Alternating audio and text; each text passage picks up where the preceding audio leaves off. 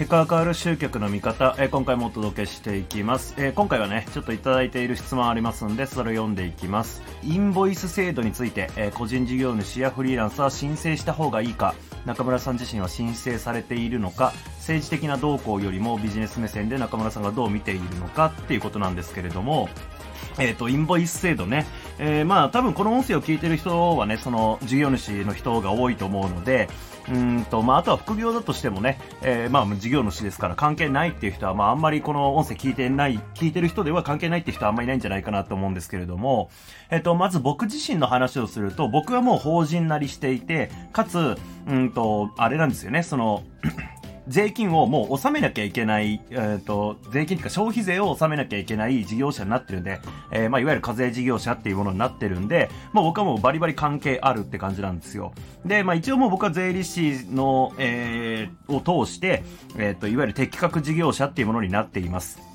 なので、えー、僕自身はもう申請しているっていう感じですね。で、うんと、これまあやった方がいいのかどうかって話ね。まあ個人的にまあ政治的な話は置いといてって言うんですけど、僕はもうこれ本当なんでこんなことするんだろうって思うぐらいな感じなんですけど、まあそういうのは置いといて、うんと、これちょっとまあ難しい話になるんですけれども、ちんぷんかんぷんになるかもしれないんですけども、えー、まあ適格事業者に発注しないと、うんと、まあ僕今もうその適格事業者なんで、例えば、えっ、ー、と、まあ、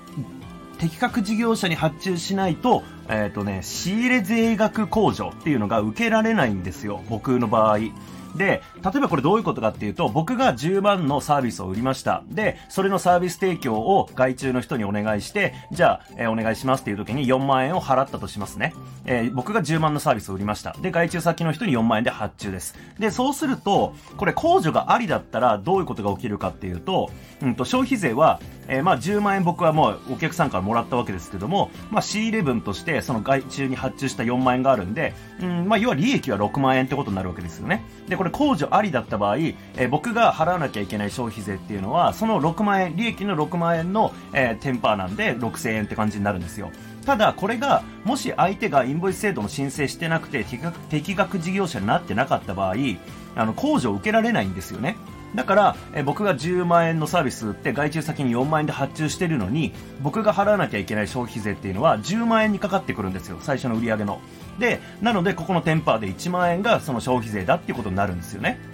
で、インボイス制度の何があれかっていうと、要は結果的に、あの、まあ、今免税事業者であったとしても、課税事業者にならざるを得ないっていうものなんですよね。結局まあ僕が例えばじゃあその10万円売り上げました。で、外注として発注します。で、僕的にはこのえっ、ー、と、本来だったら払わなくてもいい、その控除される部分の、え、金額を、えー、A さんは適格事業者です。B さんは適格事業者じゃありませんってなった時、まあやっぱりお金的に得するのは A さんに発注することなんですよ。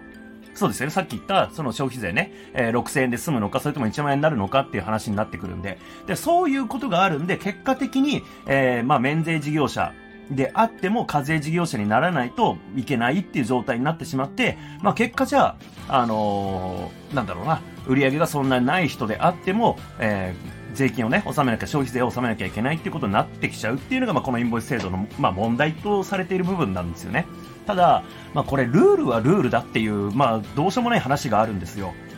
守るしかないっていうこと。で、まあ、個人的には、それはね、そのインボイス制度なんていらないって思ってるんですけども、まあ、そうせざるを得ないっていうのが、まあ、現状の、まあ、流れなわけなんで、まあ、仕方ないよねっていうこと。だからどう見てるかっていうと、もう仕方ないんじゃねっていう話なんですよ。で、まあ、今回、まあ、このインボイス制度の解説みたいなことして終わってもね、まあ、僕、別に専門家じゃないんで、あの、あれなんで、うんと、こういうルールはルールだよねっていうことって、まあ、存在してるわけですよ。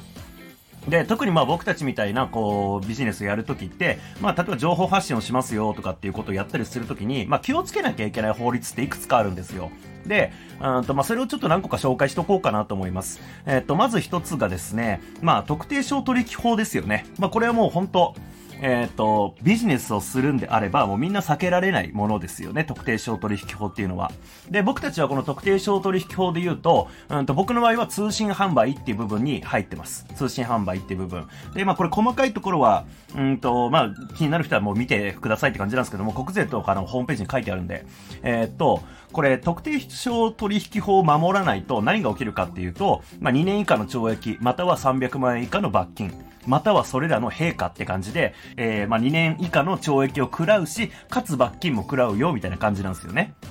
まあ、こう、まあ、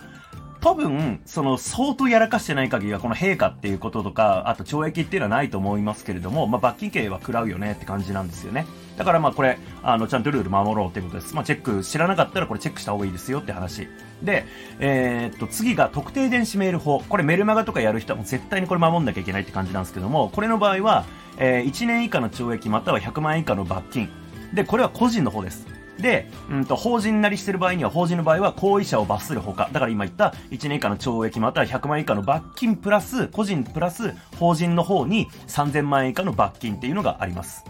で、まあ、これもね、結構しんどいですよね。懲役も食らって3000万以下の罰金ってもう結構でかいなって感じなんで。で、えー、この特定電子メール法は、まあ、でも簡単なんですよ、守るのは。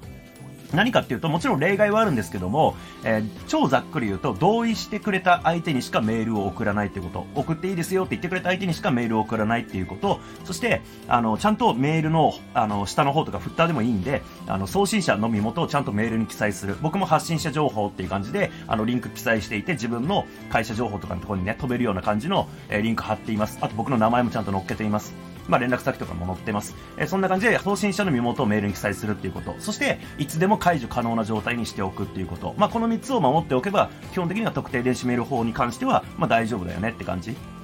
で、えー、っと、まあ、この特徴法と特定電子メール法に関しては、守ってない人意外と多いんですよ。マジビビるぐらいって感じ。で、なんか本当、えっ、ー、と、Facebook 広告とかで出てきた LP とかね、見てみてほしいんですけど、あの、特定商取引法に基づく表記とか、基づく記載みたいなやつが、まず書いてない人がいたりするんですよね。もうこういう人は本当怪しいから気をつけてくださいっていうやつ。で、特定電子メール法に関しても、あの、守ってない人すごい多いです。あの、送信者の身元を書いてないとかね。まあ、オプトアウト、まあ、いわゆるその、配信解除できない状態になってる人っていうのは稀ですけれども、まあ、身元乗っけてない人っていうのはかなり多いんですよ。で、これ、さっきも言った通りで、あのー、懲役刑ですからね、最悪。なんでこれマジで気をつけてください。で、そういうこと守ってない人、これ、あの、通報フォームが、えー、存在してますんで、あのー、まあ、すぐチクられたらおしまいよねって感じなんで、気をつけてくださいねって感じです。で、あとは景標法ですよね。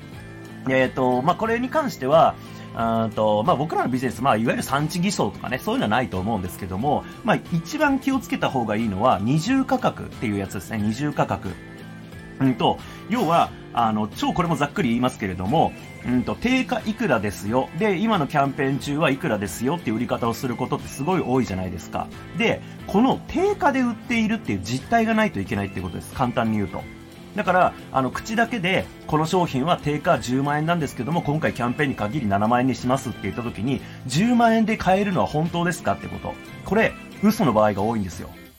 そうですよね。あの、だって、実際にはキャンペーン価格で売ることがほとんどで、定価で売ってることなんてほぼないわけじゃないですか。あの、まあ、セールスデータとか読み込んでいくと、この商品はいくらです。でも、今回はこれこれこうだからこの金額ですっていう、その、まあ、いわゆる価格のプレゼンって言われるパートでやることが多いんですけども、うんと、それの、えっ、ー、と、いわゆる定価の方で買える場所が一個もない、どこにもないっていうことがあったりするんですよね。これ二重価格っていうものに引っかかっちゃうんですよ。僕の場合は、えっ、ー、と、ティーチャブルっていうツールを使っていて、プラットフォームを使っていて、そちらでね、あの、プログラムとかを見てもらうようにしてるんですけども、僕はティーチャブルで定価で買えるようにしてるんですよ。だからこの場合は僕は定価で買えるっていう実態があって、その中で、この期間限定のキャンペーンとして、この金額で売りますよってことになってるんで、僕は二重価格にならないように定価で買えるところをちゃんと用意してるってこと。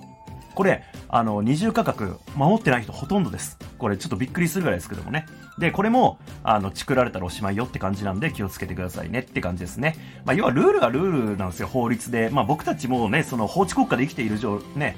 そのルール守らざるを得ないんで、インボイスどうこう、まあ思うことはありますけども、やらなきゃいけないよねって感じです。まあそんな感じで、まあなんか参考になれば。で、まあほんとね、えー、懲役刑とかはシャレにならないんで気をつけてください。なんか参考になれば幸いです。ありがとうございます。